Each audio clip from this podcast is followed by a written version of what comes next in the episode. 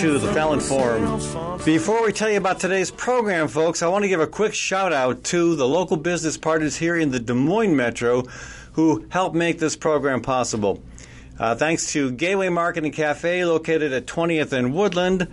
That's my grocery store and a great place for breakfast, lunch, and supper. They've also got a catering service. That's Gateway Marketing Cafe. Thanks also to Story County Veterinary Clinic. Dr. Kim Holding has been treating all creatures great and small for over 30 years. Check her out, folks. Dr. Kim Holding at Story County Veterinary Clinic.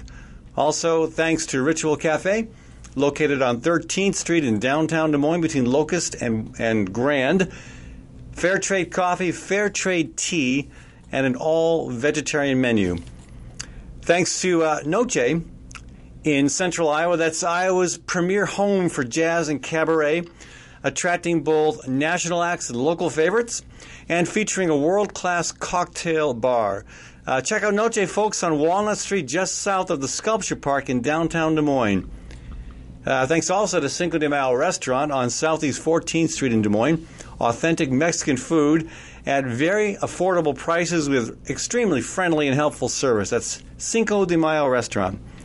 And finally, thanks to Namaste Restaurant in Clive, where you can get a wide assortment of traditional Indian food from both the north and southern parts of the country. That's Namaste Restaurant. All right, so Marianne Williamson running a bit late. She's going to join us for the uh, second segment of the program, folks.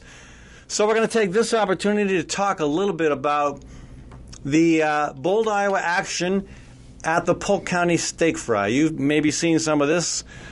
Uh, it's been all over, all over Facebook. Uh, a blog was posted about it. It's uh, made a little bit of news coverage as well. Uh, bottom line is the uh, the bold climate penguins, or as they're now being called, the bold climate refugee penguins, were launched um, originally in response to Andrew Yang saying that he was concerned about how people were re- going to respond to climate change because they're worried about paying their bills. It was a good point. Uh, and climate change, as far as they're concerned, is a, is a concern that can wait because they've got more pressing things to do, so the penguins can wait in line. About the same time that Yang said that, news broke about the second largest emperor penguin colony in, in, in the Antarctic collapsing. Uh, this was a huge community that collapsed in large part because the ice was no longer there to support that community. And so, what does collapse mean? Well, a lot of those chicks died. Uh, some some adults moved away, but uh, I don't think any. I think I think nearly all the chicks perished. In fact, over the course of several years.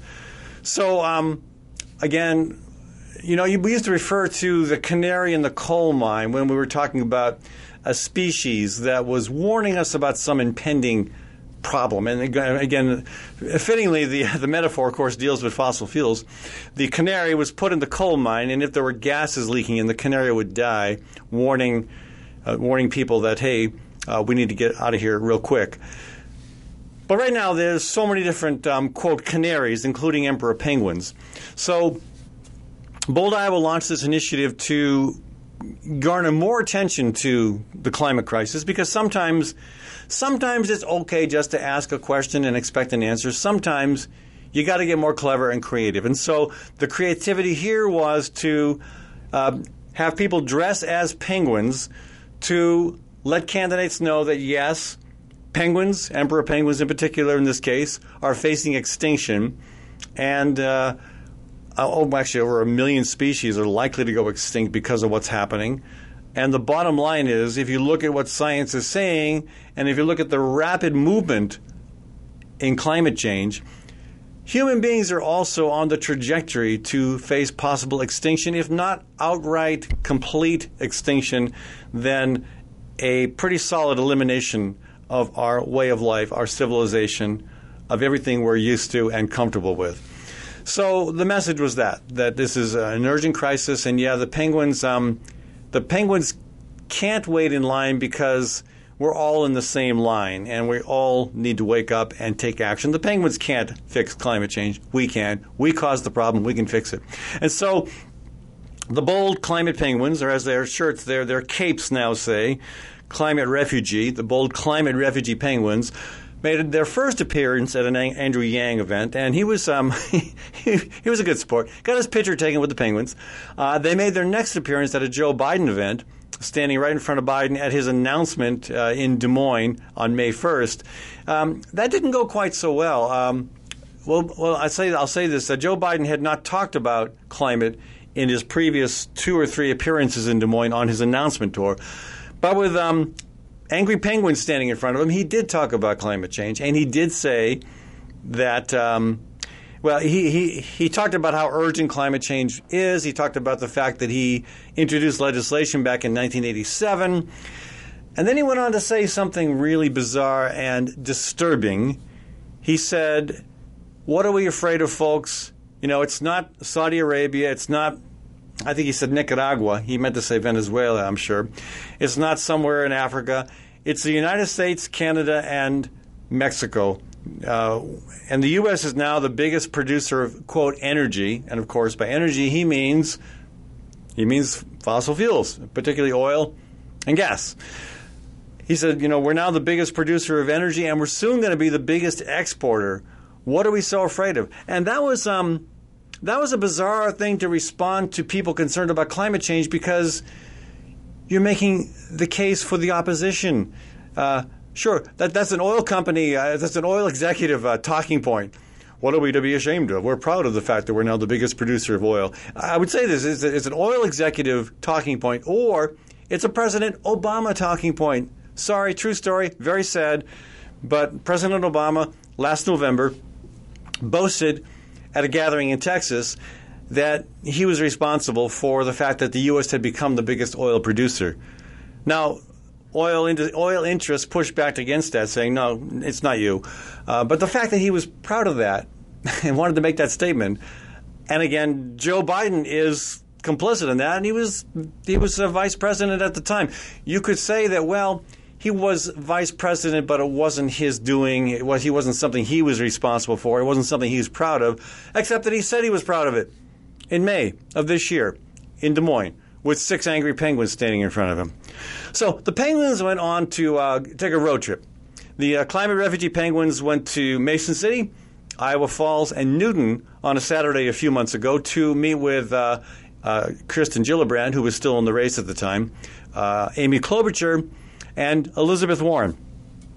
And honestly, out of the three of those, we get the best response from Elizabeth Warren. Uh, Kirsten Gillibrand, who is by far, in my opinion, the funnest candidate out there, uh, dropped out. Uh, Amy Klobuchar is just, um, she talks a good line on climate change, but the fact that she won't tell you where she stands on the Dakota Access Pipeline or Line 3 in Minnesota is deeply disturbing. In fact, um, there's a great little video of me talking to her at the state fair where I come up to her, hello, Senator Klobuchar. She's all smiles. I say the words Dakota Access Pipeline, and woof, what a change. She is suddenly walking the other way, not wanting to talk, uh, not at all interested. So this gets us up to the present moment. Uh, last um, two weeks ago at the uh, Iowa, Iowa Polk County Democrat Steak Fry, uh, 18, well, 17, because Bill de Blasio dropped out, 17 Democratic presidential candidates show up, and the bold climate penguins are there to meet them. Uh, I was surprised that the and pleased that the uh, Polk County officials were so tolerant. uh, I mean, there was there was nothing um, disruptive about what the Penguins did. Uh, they met the candidates at the entrance to the staging area where when when they arrived. Several of the candidates, I think what six or seven of them, held big flamboyant marches with lots of supporters, lots of noise, sometimes marching bands, as they arrived at the entrance to the um, to the steak fry. And we were there to greet them. The penguins um, flashing signs saying "Climate is a crisis." Uh, the penguins doing a little penguin dance to the REM tune "It's the End of the World as We Know It." You can check out the video of that on the Bold Iowa website which is also in a few other places now, but you'll find it on the Bold Iowa website or the Bold Iowa Facebook page. But um, as they were, as the penguins were dancing to "It's the End of the World as We Know It," the fossil fuel reaper came by again. The typical reaper costume, the black hood, the sickle, and the reaper cut down the penguins one at a time. Uh, very tragic moment. And then he proceeded to cut down some humans as well to indicate that, yes, it's not just penguins that are being threatened with extinction, it's also humanity. And we need to be taking this seriously. So uh, the only candidate we actually, well, we had, we, we talked with uh, Tulsi Gabbard. She didn't do the grand entry. Actually, neither did Warren or Sanders. They had other approaches, and, and that's that's commendable that they were thinking outside the box. But we got a chance to meet with Tulsi Gabbard later. Uh, but the one candidate on the way in who really uh, took some time to uh, say hello was Andrew Yang. Again, I love Andrew Yang's sense of humor. I, I love his, uh, his intellect too. He's a bright guy. I just wish he would um, talk more aggressively about climate, and he has been doing that. That's good. Even more though, we could use even more of that. But he um, he said, "Oh, the penguins," and he gave every, he gave three of the penguins a big hug. Very very touching moment. Anyway, the other candidates were so absorbed with the entourage of supporters and media and handlers and staff that they they might have noticed us, but it was hard to tell. But uh, another memorable moment was when uh, one of Biden's supporters in the entourage, a young gal dressed with a leopard print skirt, I believe that's what that's called. Uh, the guy here who knows nothing about clothing, I think I might have that right.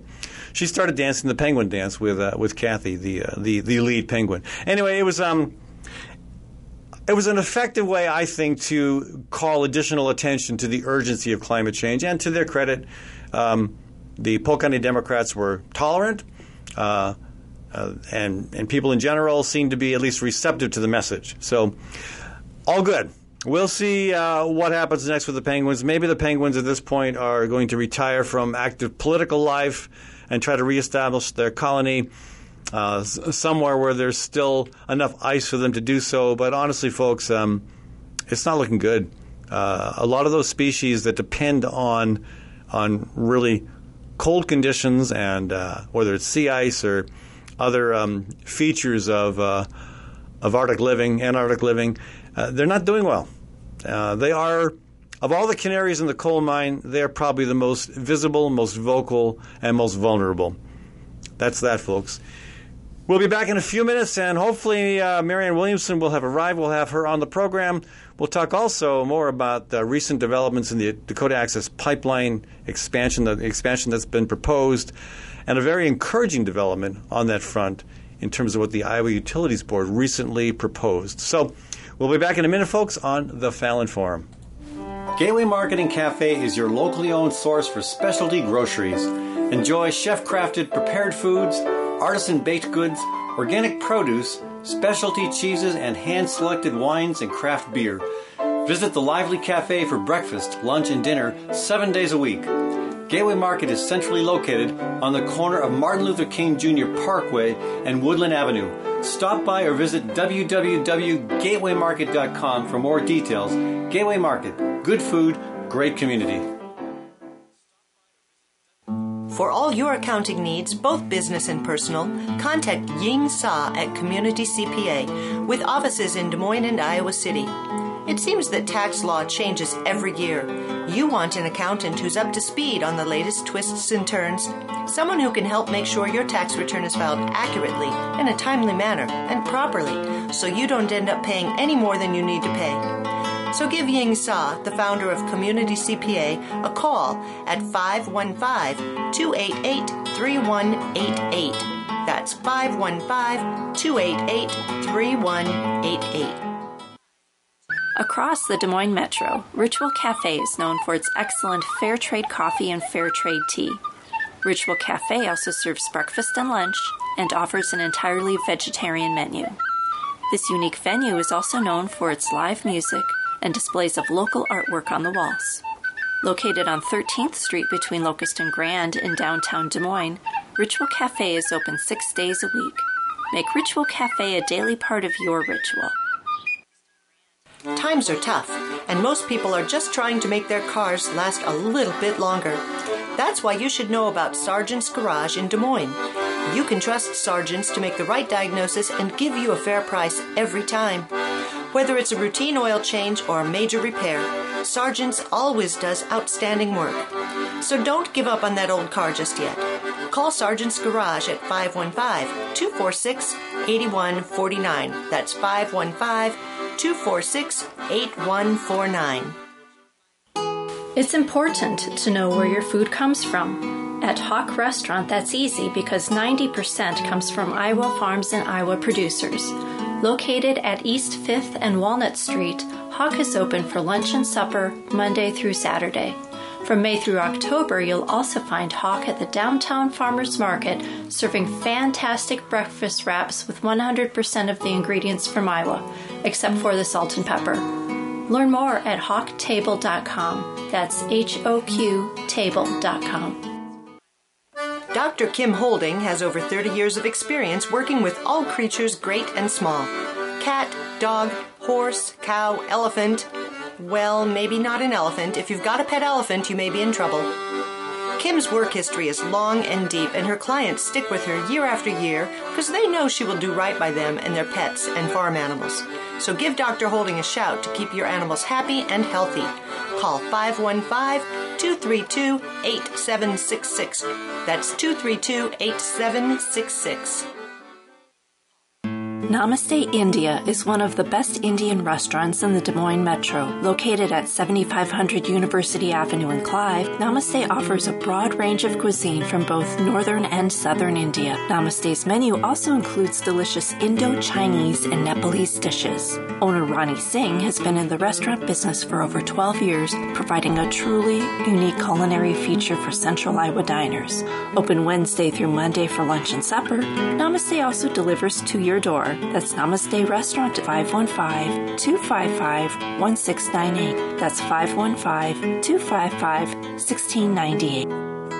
Noce is the premier home in Des Moines for jazz and cabaret. With its prime downtown location and stylish ambiance, Noce attracts both national acts and local favorites, including Max Wellman, Gina Gedler, Scott Smith, Tina Haase Findlay, and Nick Leo. Every Wednesday night, you can enjoy the progressive sounds of one of America's longest running jazz orchestras, the Des Moines Big Band. Noce also offers a world class cocktail bar and serves a variety of small plates. If you haven't been to Noce, you haven't experienced the fullness of Des Moines' cultural revival. If you have, we're sure you'll be back.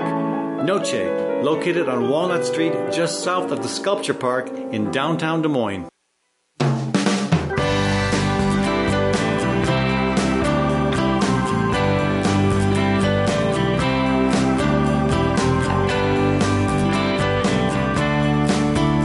Folks, Ed Fallon with you. Welcome back to the Fallon Forum. Uh, continuing to broadcast here from Des Moines, Iowa, the cultural and culinary crossroads of America, in the studios of Lorena 1260 AM and 96.5 FM. Later in the program, we'll give you an update on the Dakota Access Pipeline efforts to prevent the corporation that owns that from continuing to expand the oil that's flowing through Iowa. But I'm delighted to welcome Marianne Williamson to the program. Marianne, how are you? I'm great, thank you. Great Yeah. to be with you. So this is a busy time in yes, your life. it is. Not that your life hasn't been filled with busyness for one reason or another. Well, this takes it to a whole other level. Yeah, congratulations. Thank you. Yeah. So um, let's get right to the chase. Um, what is your core position on your, your climate plan? What does the core of your climate plan look like? I think we need nothing short of a World War II mass mobilization. I think that what we have to recognize, you know, it's funny, Ed, I read a book many years ago about uh, nervous breakdowns. And it was talking about two major categories of nervous breakdown. One is what was called a hysterical nervous breakdown, and one was a catatonic nervous breakdown. And the book was about the fact that if somebody's having a hysterical nervous breakdown, it's their hyst- it, it's the same kind of hysterical behavior that they demonstrate when they're under stress, taken to a pathological level. If it's a catatonic breakdown, it's somebody's catatonic type of tendencies that with which they display press, uh, stress taken to a radical level.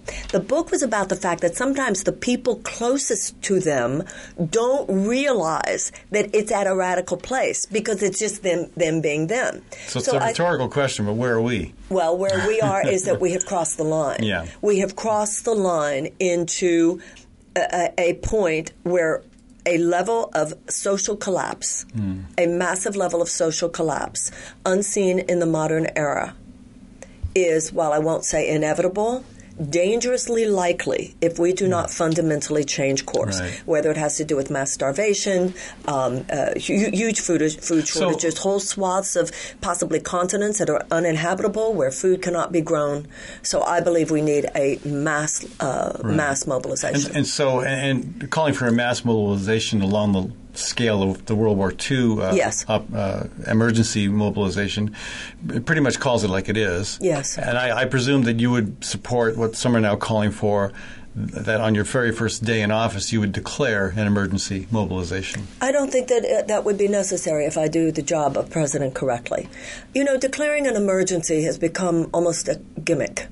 And I don't think that, you know, we don't, we don't need presidents that then, okay, uh, Trump is going to call it an emergency at the border. And then somebody, a Democrat comes in and calls it a climate emergency. Unfortunately, our times have become so corrupted that the president calling an emergency at this point, almost no matter who it is, the other party will say, yeah, yeah, yeah. I'm interested in something much Okay. deeper than All just right. whether I write on a piece of paper and sign my name that it's an emergency. So, what would your first action as president be? My first action is to call together a group of people. Well, first of all, the first action, of course, you, is you appoint a head of the EPA, who is a world-class environmental scientist. hate the I- EPA. I, think the whole country will be will be arguing with the state of Washington over Jay Inslee. You know, I think no, we want him. No, we just don't want him. No, we want him. I think probably. I, I said to one of the other Democratic candidates one night. So we all know that if anybody wins, that's not Jay Inslee. That we'll all be hoping that he would head of the EPA.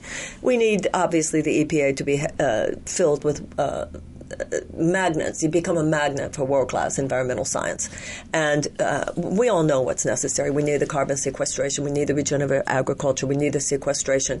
We need the alternative energies and sustainable energy for transportation. We need the, uh, the animal factory farming to be dealt with. I think that the issue for the next president and why I feel that I'm I, I, I have something to offer here is the ability to mobilize the hearts of the American people. Hmm. That is the most necessary thing. Because what we need to remember is that the day after the inauguration, those the fossil fuel uh, companies and all obstructive elements will be back full force.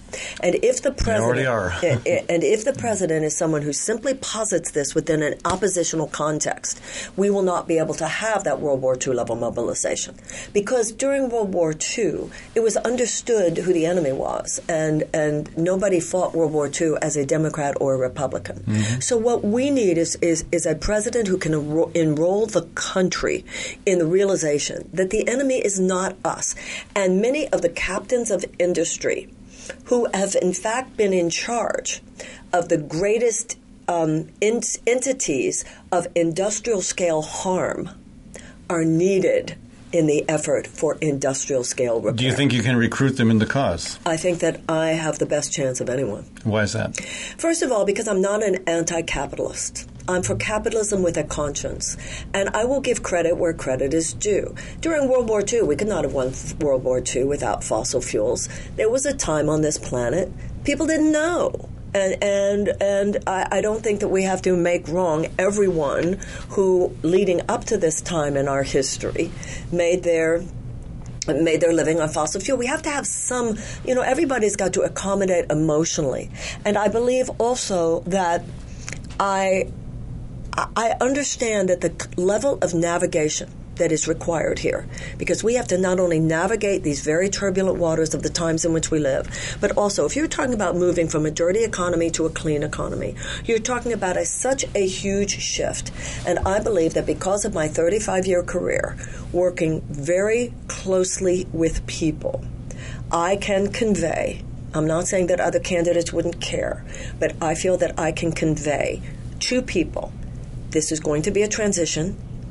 This is not going to be a loss for you. This is going to be a repurposing of your skill set.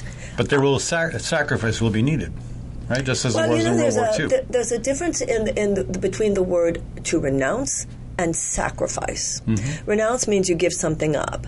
To renounce means you forego the lower in order to achieve the higher. The truth of the matter is, I don't. I see it as renunciation and not sacrifice because ultimately everybody is going to be better off, even economically. Mm-hmm. Ultimately, everybody is going to be better off. This is a transitional period, and I feel that that transitional period, in order for it not to be chaotic, that's really we have emotional and psychological issues here.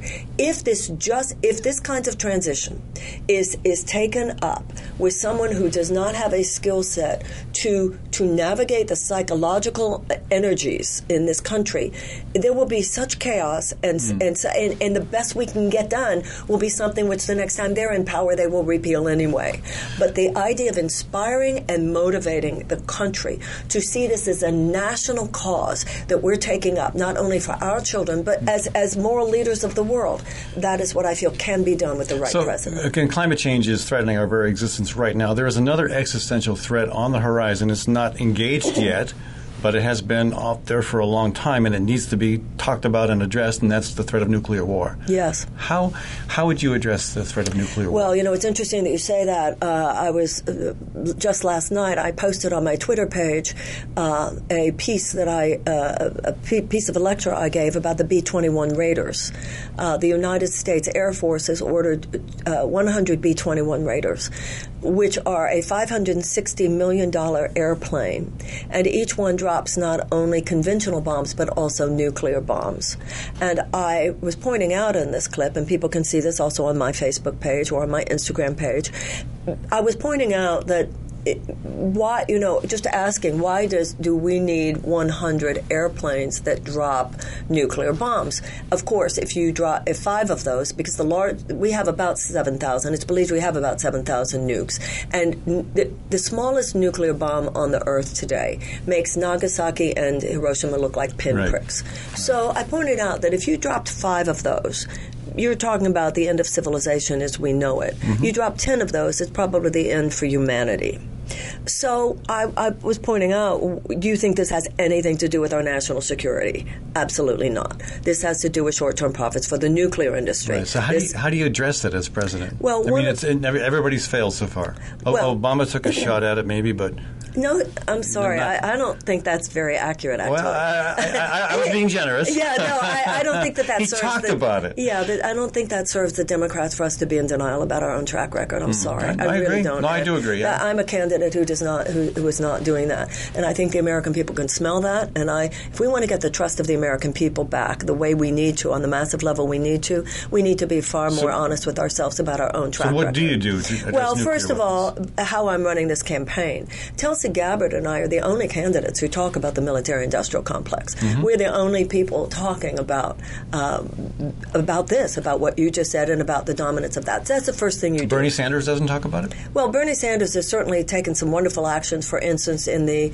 um, in the um, uh, in the in, in the uh, effort to stop Trump's uh, participation with Yemen, how we uh, participate, I mean, with Saudi Arabia in the war against being waged against Yemen, in which tens of thousands have, have died. He certainly did. On the other hand, uh, let's be honest, everybody has a record here. He also okayed those F-35s in Vermont. Mm-hmm. So it's. I'm sorry. Let's all yeah. be really honest okay. these days. So at this point, the issue there, when you ask me what I'm doing, is that I am. There's a way in which a campaign is a form of letting the cat out of the bag you simply say what's true. And I think that's part of the problem with our political establishment. Yeah. People are not talking about what's true. Mm-hmm. So that's number one. So, number two, here I am talking about nuclear bombs. I'm talking about the fact that when I was young, we had to ban the bomb movement. Mm-hmm. We're not even talking about nonproliferation. Mm-hmm. And the very fact that, except for me and Tulsi, it's not even a conversation in the campaign, which so many other, th- like so many other things, I believe, should be front and center. So, what you do, first of all, you have a campaign where you're laying it down down, saying it like it is, doing some radical truth telling, and treating the voters in America like they're adults rather than children. That's number one. Number two, if people hear my agenda, about such things as this and actually vote for me, that means by definition they're ready to go there. Yeah. Now, if they're ready to go there, that also means that it's a very good chance. You know, when people say to me, well, what will happen if you're president and Mitch McConnell is still head of the Senate? Well, it's kind of it, it's reasonable to consider that if I became president, there would be such a shift in consciousness that Mitch McConnell might not be.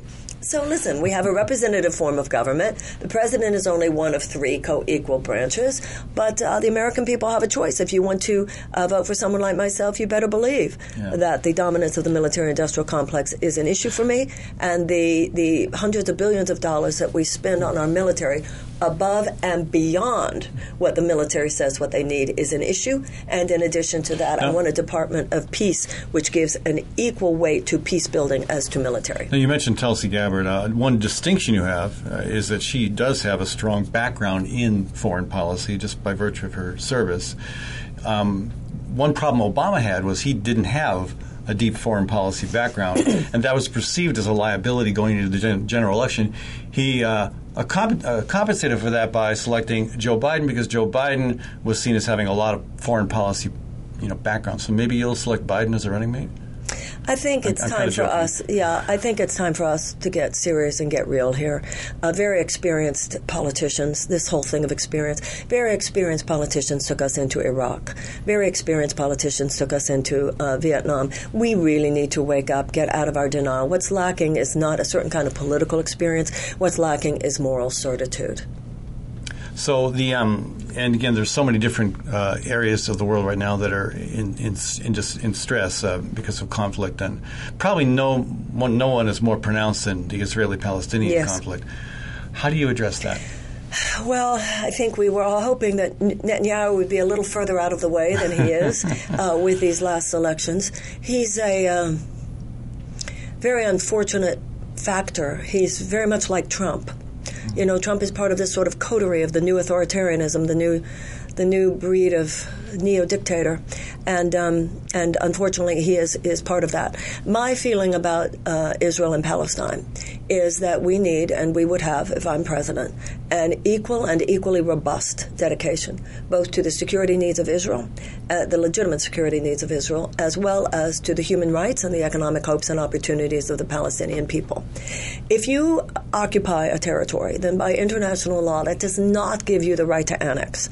If he, if Netanyahu even talks about uh, in the ensuing days, which he talked about during the campaign, but you hope he was just doing that to get a bunch of right wingers to vote for him.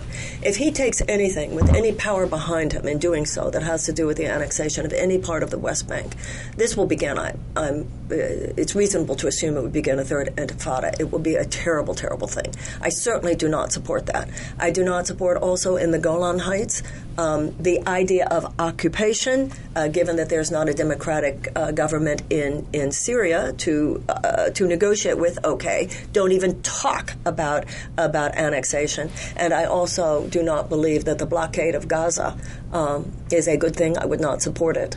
And um, mm. you know, and I'm Jewish. I think that uh, my support for Israel is well established, but uh, my support for the United States is well established as well. That doesn't mean that I in any way support the agenda of, of Donald Trump, and neither do I support the agenda of the right wingers in Israel. So the, uh, the, the two state solution uh, has kind of a, a, lot of experts are saying that's not a viable proposal. Uh, is that something that a lot of experts say it's not? A lot of experts say it is. So to me, it is the o- it's the only viable proposal. Anything else is is the you know. Otherwise, if it's not a if it's not a two state solution, then you're talking either about the eradication of a Palestinian state or the eradication of a Jewish state, and I'm for a full and robust existence of each. I, I, yeah, I, I, I, see more and more, you know, criticism of that as an option. Well, of course so. you do, because the American left has become uh, very, um, uh, very influenced by that view. You know, I lived in, um, yeah, yeah. So that's a standard left wing thing today, but that doesn't mean that I'm enrolled. Okay, yeah. I, just wonder if there's if there's some. I mean, every every nation has its minorities. Is there any way to envision a a united Israel Palestine. well, a united if it's a one equal... yeah. Well, the issue is there is that if there's a one state solution, Palestinians will not ultimately be the minority. So that's that's why and that's of concern to well that's to an Jews. well I believe that, that that there should be and there is a reason for a Jewish state. I believe there should be and there is a reason for a Palestinian state. Like I said if I'm president the American uh, commitment to the viability and the um, the rights of both will be given equal weight. Okay Another uh, uh, issue that is prominent in the campaign is uh, health care. Yes. With uh, a lot of folks, uh, some candidates uh, calling for Medi- Medicare for all, mm-hmm. and others saying we need a public option. Mm-hmm. Uh, and that's as far as they're willing to go. Where do you fit in that, uh, that You know, I. I have my, my politics and my basic leanings are, um, I would say, very progressive, very left wing. And you pointed out the two where my progressive friends often pull their hair out and say, Who are you? And one, of course, has to do with, I know. I, I see Israel and Palestine differently than some, but also on health care.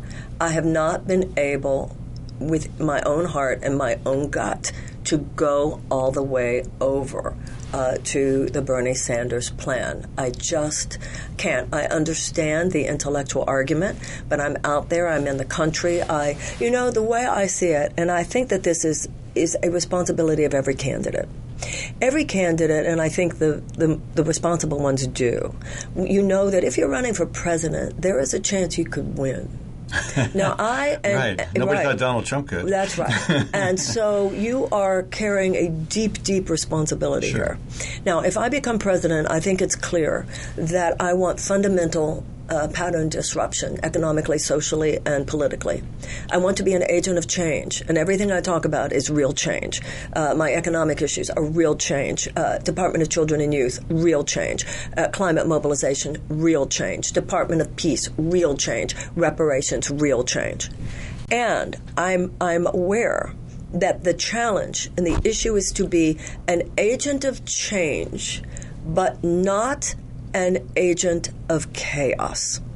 Now, when you and I were talking, we have that in the White House already. we absolutely do, and we know how dangerous and how Yeah. how how damaging it is. So, this is the issue. When you and I were talking about climate change already, and I mentioned that we, we will not be able to achieve what we want to achieve if it's only within an oppositional context. Hmm. And the left does this at this point as much as the right. It's Right. kind of like we're children. Well, they did it first. Doesn't matter. We have to get off that particular wheel of suffering. I look at healthcare the same way. Now, I know that with the Bernie Sanders plan, it is a four year transition. So intellectually, I get what's the problem, but emotionally and psychologically, it is a problem for a lot of people. So I feel that we can start with the uh, with the public option. I have heard people. I understand the argument that uh, private health insurance will just glum up the system. I understand the risk, but the truth of the matter is, unless we just got rid of everything and started over, nothing's. No suggestion here is perfect. So I, I have to stay with uh, public option. Okay, and so uh, so again, I understand that argument, uh, but let's take that to a different, uh, to a broader perspective. Uh, your campaign is premised on a kind of a, a, a psychological transformation of, of, of America, of where folks suddenly understand that we can't be fighting each other, we've got to work together, that there, there's common ground, and that's um, contrary to the whole current demeanor. Whether it's in politics, sports, economics, it's all confrontational. It's all about winning. It's all about getting ahead. And how do you uh, how do you move? I mean, we're we're we're embedded in that demeanor uh, very deeply. how do you move beyond that quickly enough to be able to accomplish the things you want to accomplish? I don't know how old you are, but I'm old enough that I remember when it wasn't this way. This is an infection that set in in the 1980s. I remember there was a man named Ivan Boesky, and he was famous for saying, Greed is good. This was ushered in with a trickle down economics. I'm not romanticizing what America was before, but there was a general consensus that we were supposed to treat each other right. Not that we ever got there all the way, but this is an aberrational chapter. And an extended one. It's been an going on extended one, but if you look at the whole, on the other hand, if you look at the entire narrative of American history or history in general, 40 years is just 40 years. We need a season of repair. And that season of repair involves, as, as Gandhi said, Gandhi and Dr. King, in talking about the philosophy of nonviolence, said that part of the work is self purification, purification of our own hearts. And I believe, Ed, and uh, my career has shown me this. My father used to say, he was a lawyer, and he used to say, talk to the smartest person on the jury. I believe that part of the corruption of our political system is that it talks to people like we're children and it only speaks to our self interest. I find when you talk to people in that place where they're intelligent, no moral or no social socioeconomic group in this country has a monopoly on values.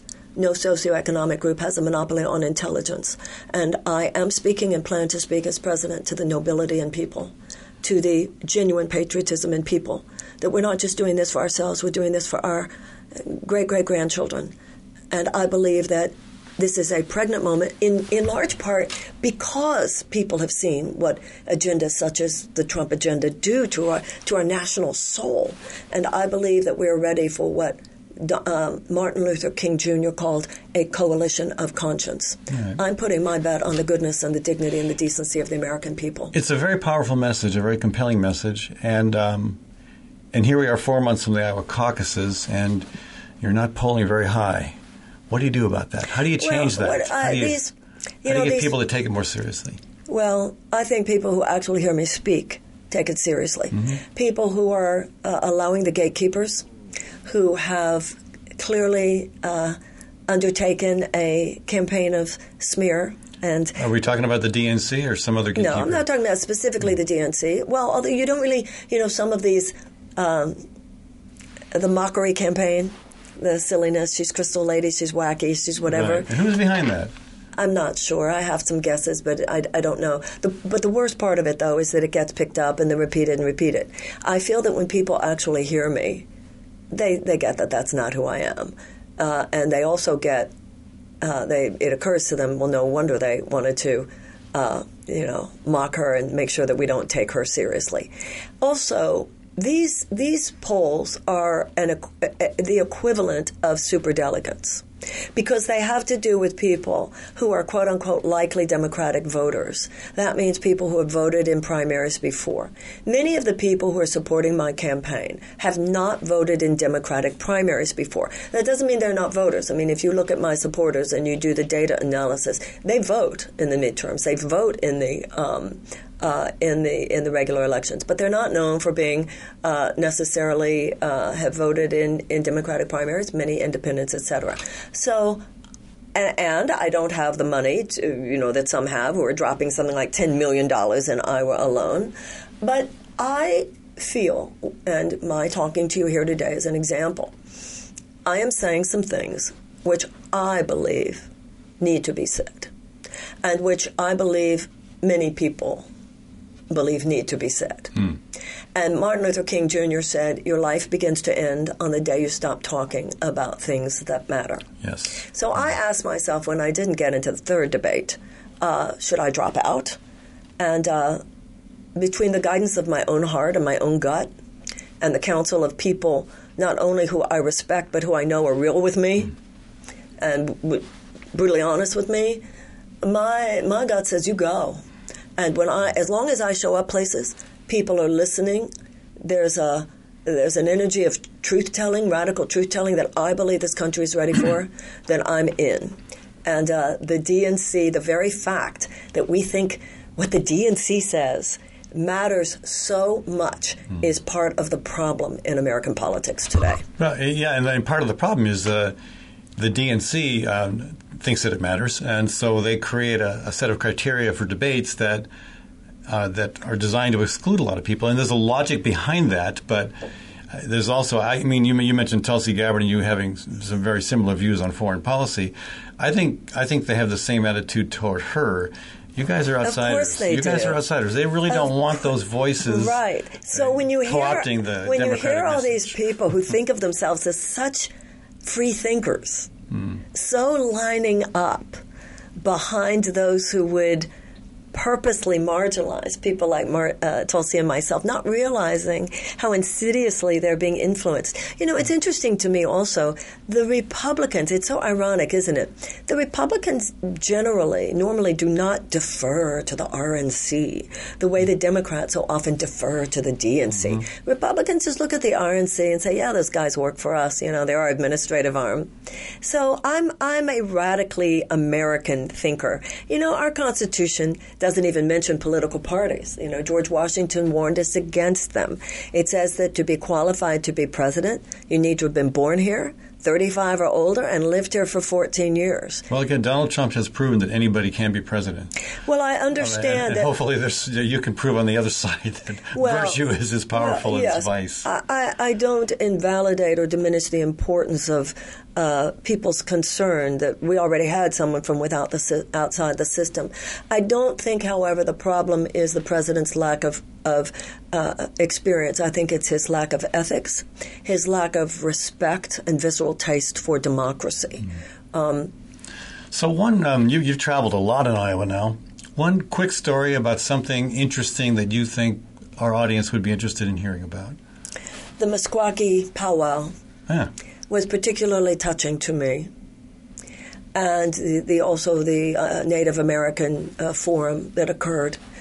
I believe very strongly, just as I want uh, reparations for slavery, I I feel that this country, like an individual, cannot have the future we want if we're not willing to clean up the past. And so, justice for Native Americans is an extremely important part of my campaign.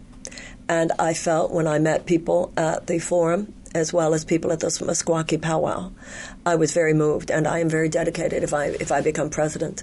Uh, the issue is not as cle- clear cut as with slavery. Uh, we're talking about nego- uh, uh, treaties that were unfairly negotiated, treaties that have been broken, return of the Black Hills, the Bakken Pipeline, um, the missing indigenous uh, and murdered indigenous women um, and one little girl. She was nine years old, and she was at the Meskwaki powwow, and she said to me, "You have to win." It was so touching. And the other, the other thing that I remember, and I'm not trying to pander to you, Ed, but I remember when you uh, had me at a particular forum that you were doing. One of the things I've seen, and you're an example of this, but I've seen it in many areas of the country. I've seen it around uh, around environment, but I've also seen it around children. I've also seen it around peace building, and I've seen it here as in every other state. We have the people who know what to do. Hmm. We have the best practices. We have the ingenuity. What we need is a president who would do what it takes to give people such as yourself in all of these areas the support, the resources, the money, and also enroll the American people in an understanding of how important you are. Well, thank you so much for joining us. Thank I know you. you've got a busy schedule. We really appreciate you taking the time to talk Thank with you. folks. Uh, we've been talking with Marianne Williamson. You can learn more about her campaign. I think it's Marianne2020. Marianne2020.com. com. Yeah, great. Thank you. Thank you. Thank you. We'll be back in a minute, folks. A short break, and then we're going to give you an update on the Dakota Access Pipeline.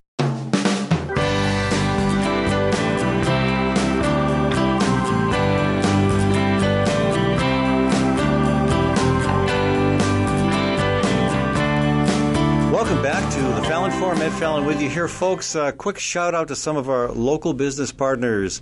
Again, support them because they help make this alternative to radical right wing radio possible. Gateway Market and Cafe, located at 20th and Woodland, my grocery store, and a fantastic place for breakfast, lunch, or supper. Gateway also has an excellent catering service. That's Gateway Market and Cafe. Thanks also to HoQ Restaurant, located on East 5th and Walnut Street in the East Village of Des Moines. 90% of the food served at HoQ year round comes from Iowa farms and Iowa producers. HoQ also has a booth at the farmers market where they serve breakfast wraps every Saturday morning, except for the second Saturday of the month. Thanks also to Sergeant's Garage, located on 6th and College. You know, as people are trying to find ways of saving money, one way to do that is to not ditch your car for a new one. Hang on to that thing. Take it to Sergeant's. They'll give you the right diagnosis and a fair price every time.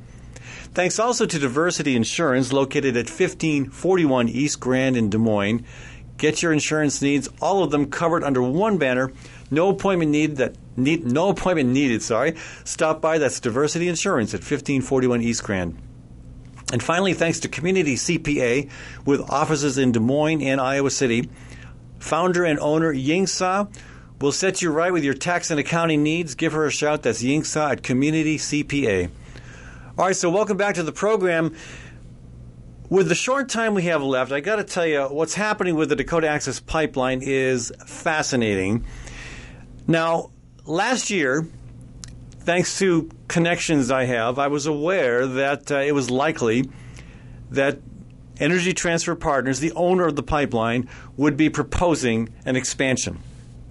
At the time, we didn't know whether they wanted to expand to a second pipeline, like they like the twinning the pipeline, which they've done in other parts of the country, or whether they wanted to increase the flow of oil through the existing pipeline. Well, turns out it's the latter.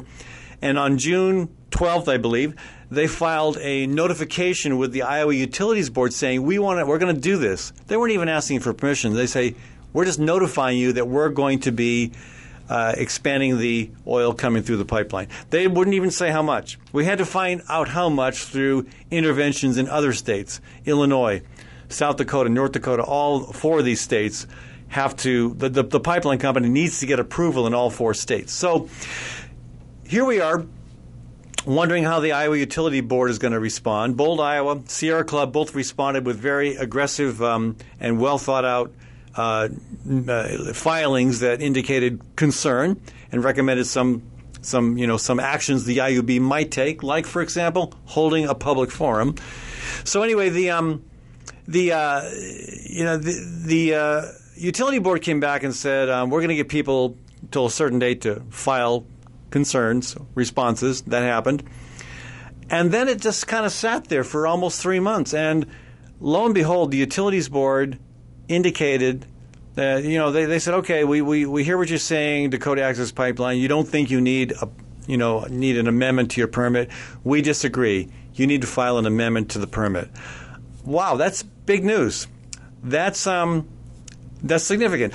I think part of it is the utilities board does not like being boxed into a corner. They don't like feeling like the company is saying, look, our way or the highway. And I don't think they were expecting Energy Transfer to come back and say, hey, we're going to double the flow of oil through this pipeline. I think the whole thing was approved with the assumption that it was going to be 570,000 barrels a day, which is still an awful lot. That's the equivalent of 30 coal fired power plants. So now, what does Energy Transfer do in response to the Utilities Board? they say, We want you to reconsider your position. And I'm thinking, do they do, do, do, they know that they're they're talking with people who don't like to be pushed around? uh, so I, I, think the I think the Energy Transfer Partners might be talking itself into a corner here, and just digging that hole a little deeper. I don't know. Anyway, right now people need to know about this. This is a serious, major problem because if it does happen, the equivalent of 30 new coal fired power plants emissions will be going into the atmosphere where they are absolutely not needed at a time we need to be cutting back. This is Ed Fallon, folks, talking to you from the Fallon Forum here on La Reina 1260 AM, 96.5 FM in Des Moines.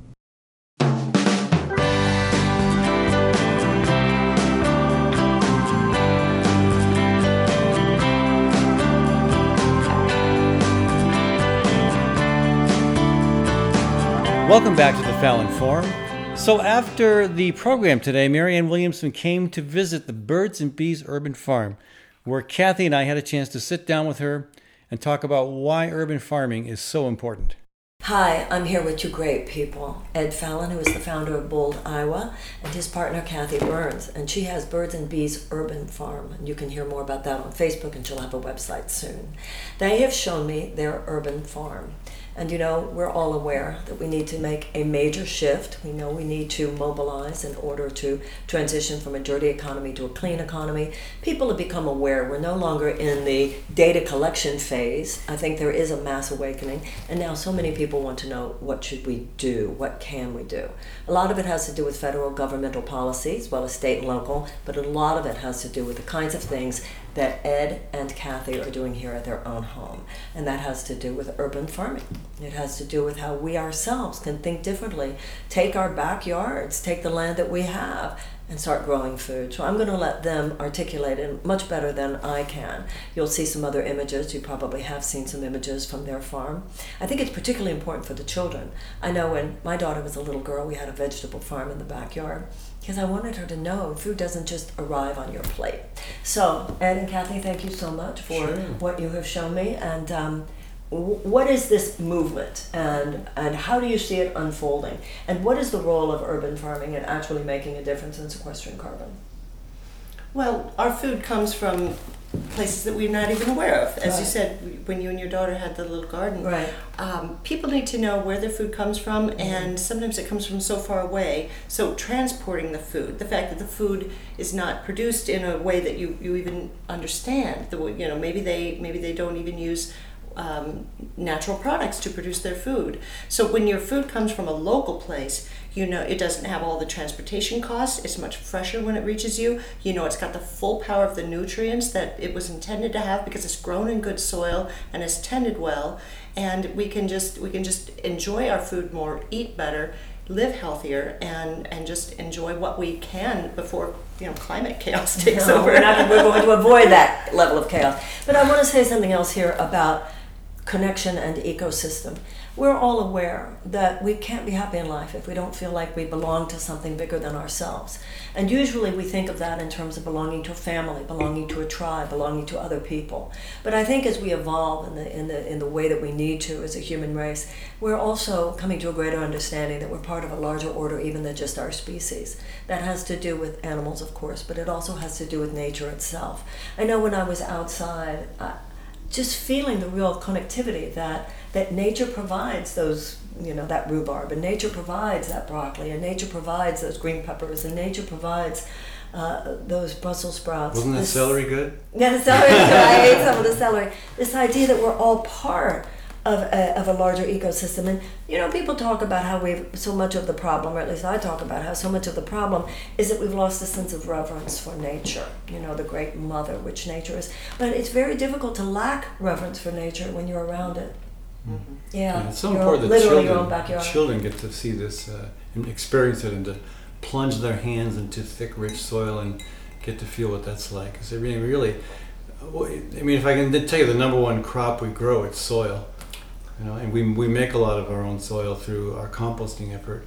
And that's why we have okra that's eight feet tall and peppers that are six feet tall and tomatoes that are so tall we can't contain them. And, you know, they, they, the, the foliage growth is really lush. And when- when you got good foliage growth, you've got good fruit, good good tubers, good, you know, you know So I want, I want you to, to explain to people. Some of you, I'm sure, understand and know this, but to others, you know, this was a kind of topic that I certainly wasn't early, but part of. But more and more people are interested and curious and really get that we need to catch up here. So explain what has happened to farming in the United States. What has happened to the soil in the United States? What has happened not only here in Iowa but throughout the country that's so dangerous? And the second thing I want to know is what is the larger movement of repair, regenerative agriculture, urban farming, etc.? I think there are a lot of people. I know it's a big topic to put just in a little thumbnail, but I think Yeah. that's the, the level in which people need to You want understand to take a just the crack at that? You want me to? Well, I think you started it by talking about the soil. Uh, Mm. when when the soil is is run ragged by overproduction, over farming,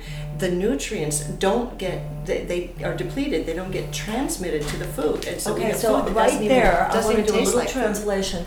It started mainly in the 1980s, would you say?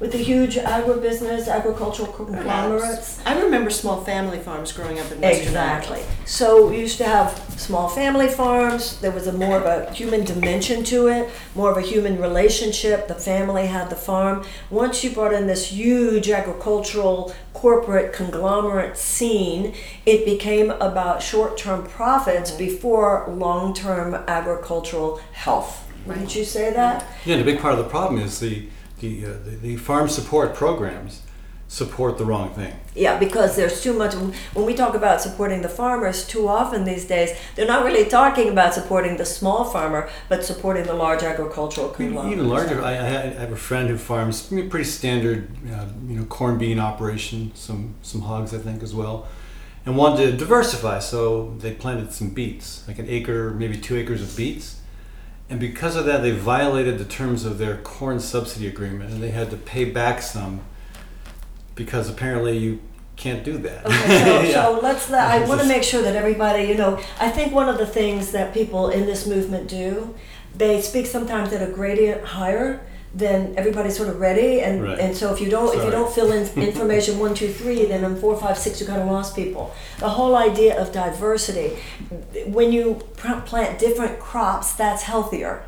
And so when this, you know, corporatization of agriculture came in, it was all about creating more short-term profit by having only one particular crop. Right? Or a rotation of corn and beans yeah, around here. Yeah. So what he's saying is that when somebody said, "Well, I want to grow some beets," they were actually punished because they grew beets, right? Yeah. And a lot of what we see grown on some of the big farms, it's not food. It's feed. It's product. It's uh, it's something used to make something else, and sometimes it might be high fructose corn syrup or something that, that Right. maybe isn't going to be the best. Notice how she us says high fructose corn syrup. It's such a radical thing to even say that her voice got really low. That's the kind of like soft, like little fascism in the air in America today. Mm. We better not say it. No, we better say it. That's why I'm running for president, as you know. So, so let me ask you, Ed. Going back to this issue then of and Kathy, going back to this issue of the urban farming. Explain how urban farming helps counter and, and, and this this corporatization and conglomeration, uh, co- corporate conglomeration of agriculture, taking it back to a reverent natural place in all of our lives. Uh, how can how long has this been going on? This whole craze for urban uh, urban. Well, it's farming? really just getting started. Yeah. And uh, and and, and really the, the front edge of it was uh, farmers in the countryside thinking, you know, hey. I mean, I, and I have a lot of respect for our corn and bean farmers. They're just uh, they're stuck on a treadmill. Yeah. You know, that- that's where the subsidies are. That's where the, the whole culture has grown to.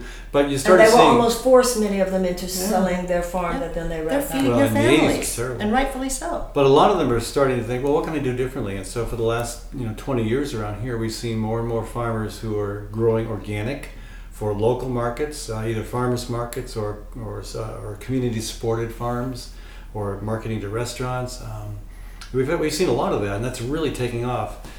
Um, so much so, I used to be I used to know every organic farmer in the state. Not even close now, you know. Good, that's But a good it thing. is a great problem to have, yeah. So now, uh, again, more and more people are starting to do what we're doing.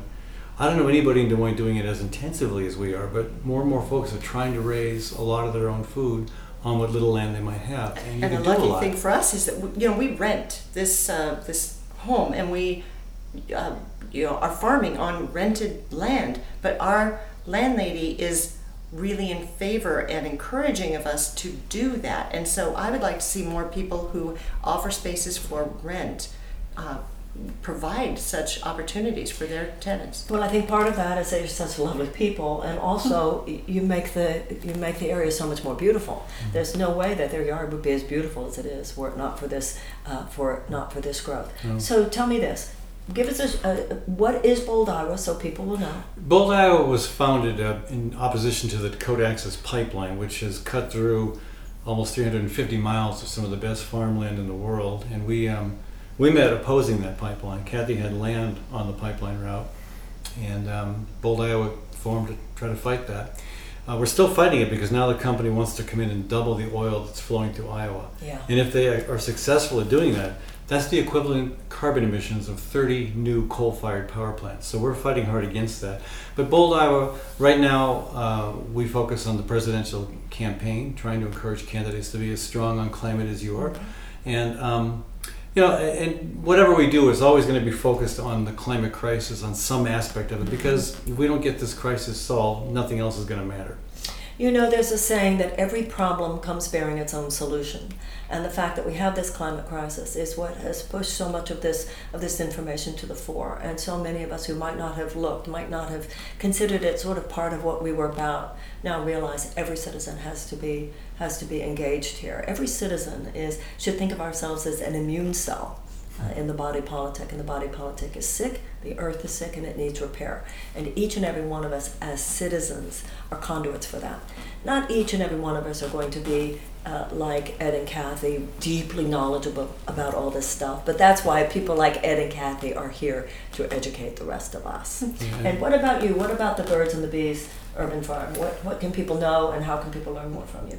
Well, you can look it up at Birds and Bees Urban Farm on Facebook. We are going to start hosting some workshops for people to learn to farm their yards and feed themselves.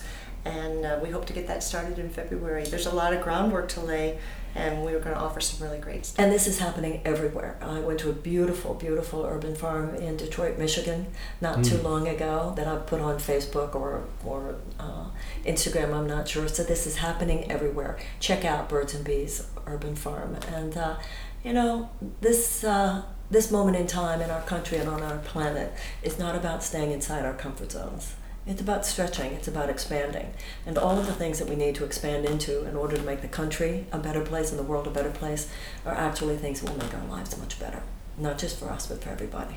So thank you so much, Ed. Thank you so Thank much, you, Kat. Marianne. And And by the way, we're, we're not drinking whiskey. This is uh, uh, iced tea, and they're mint from their garden. mint tea. and I saw the tea. chickens. Thank you so much. Bye bye. Thanks for tuning in today, folks. And if you'd like to learn more about the Birds and Bees Urban Farm, go to the Facebook page, Birds and Bees Urban Farm. That's Birds ampersand Bees Urban Farm. Learn what you can there. It's just getting started. There'll be a website soon with a lot more information coming out. This is Ed Fallon with the Fallon Forum.